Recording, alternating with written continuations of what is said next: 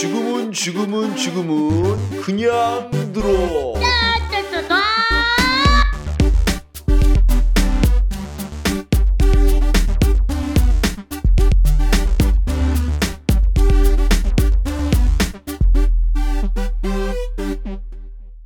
국내 최초 5등급을 위한 수능 국어 방송. 자, 이번 시간에는 이제 어, 단어 로 들어가겠습니다. 이제 기본적인 개념을 하나씩 하기 위해서 저번 시간까지는 의문에서 자음과 모음을 했죠. 자음과 모음, 음, 운, 의미를 변별하는 겁니다. 그런데 이제 단어에서는 단어로 넘어오면 의미를 가진 거를 찾기 시작해요. 의미를 가진 것들. 그래서 가장 작게 쪼개고 쪼개고 쪼개고 그래서 의미를 쪼개서 가장 작은 단위로 만든 것들을 형태소라 그래요.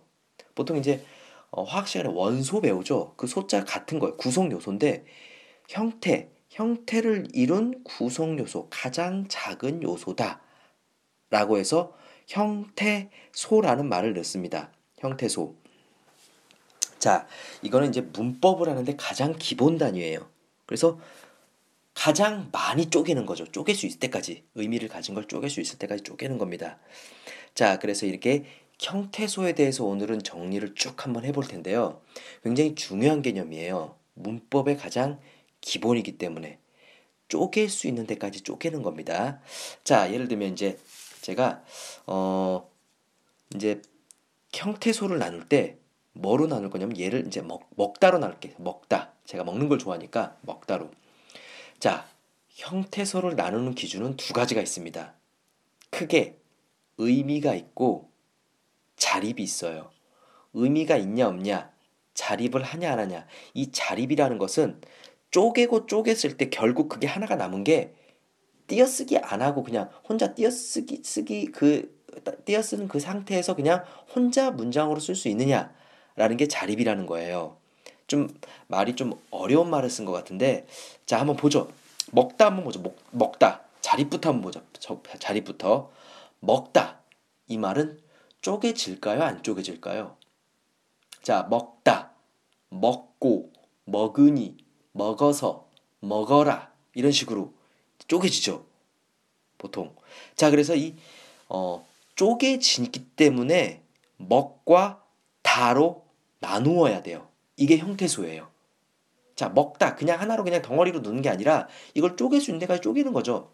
뭐, 뭐하고 기억하고 쪼개지 않아요. 하지만 먹고, 먹으니, 먹어서, 먹어라로 나누어지기 때문에 먹과 다로 나눴어요. 그러면 먹은 혼자 띄어쓰기 딱 안 하고 혼자 이렇게 쓸 수 있나요? 할 수가 없죠. 다도 마찬가지죠.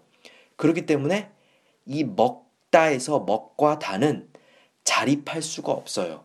자립 형태소가 아니고 어떤 형태소냐면 어디에 기대서 있다 그래서 의존 형태소라 그래요.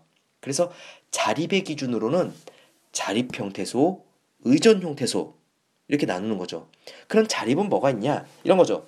나는 집에 간다 해서 나 나는 는과 뜯어져서 혼자 쓸 수 있어요. 나 어, 쓸 수 있고 집 집도 그냥 혼자 쓸 수 있어요. 이런 걸 보고 자립 형태소라고 합니다. 자, 먼저 형태소를 나누는 기준 자립성으로 자립 형태소와 의존 형태소를 나눴습니다. 자, 여기서 근데 한 가지 더 짚고 넘어가야 될 게 아까 먹다 했었죠. 먹다, 먹으니, 먹어서, 뭐 처먹어라, 뭐 이런 게 있죠. 라고 했을 때 이 먹은 의미가 있죠. 의미가 있어요. 자, 그 다음에 다는 계속 말이 변해요. 먹다, 먹고, 먹으니, 먹어서. 자, 그래서 의미의 기준으로 형태소로 나누면 먹은 실질적인 의미가 있어요. 먹이란 의미. 이런 걸 보고 이제 용언에서는 어간이란 말을 씁니다. 어간. 예. 줄기란 뜻이죠. 말의 줄기. 쭉 줄기고 그 다음에 다는 계속 변해요. 먹다, 먹고, 먹으니, 먹어서 이런 걸 보고 형식적으로 문법의 형식적으로 변한다 아니면 문법적인 의미만 있다 그래서 형식 형태소나 문법 형태소라 그래요. 그리고 또 어간 말고 어미라는 말을 씁니다. 어미. 좀 복잡해지죠. 지금 제가 얘기하는 거. 자, 대, 다시 한번 정리해 드릴게요. 자, 먹다로 그냥 다 나눌게요.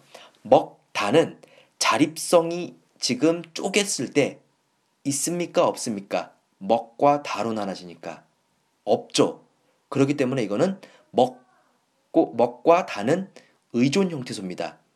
하지만 의미의 기준으로 나눴을 때 어, 먹은 의미가 있죠. 그러니까 실질 형태소예요. 다는 문법이나 형식적인 의미만 있기 때문에 문법 형태소, 형식 형태소죠. 자, 그리고 실질적인 의미가 있는 것을 용언에서는 어간이라고 해요. 어간. 기준이 되는 거죠. 그 다음에 변하는 부분, 형식적으로 변하는 부분은 어미라고 해요. 어미. 자, 근데 여러분들이 이제 조금 깊게 들어가면 헷갈릴 수도 있어요. 형식 형태소라 그래서 모든 게 다 의미가 없는 건 아니에요. 자, 조사가 가장 대표적으로 이제 이제 형식 형태소의 가장 대표적인 예는 어미와 조사가 있는데 조사가 의미가 없느냐? 그러면 의미가 있어요. 예를 들면 이런 거죠. 어, 어떤 친구가 이제 고백을 하는데 너만 사랑해. 어, 너무 로맨틱하죠? 너만 사랑해. 그런데 이제 어떤 옆 친구는 또 뭐라 하냐면 너도 사랑해. 라고 얘기해요. 좀 재수 없죠? 더 재수 없는 게 뭔지 아세요? 너조차 사랑해. 자, 만과 도와 조차 조사를 썼는데 의미가 완전 달라요. 어, 그러면 실질 형태소 아닌가요?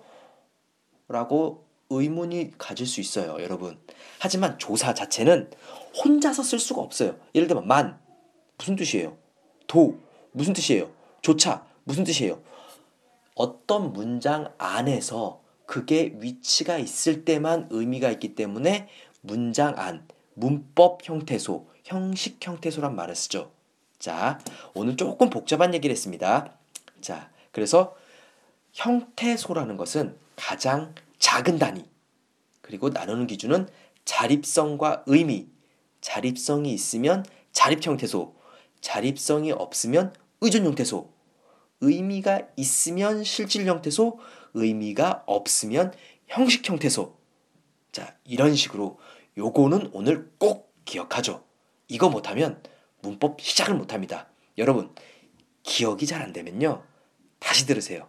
몇 번 들어도 괜찮습니다. 여러분, 쫄지 마세요.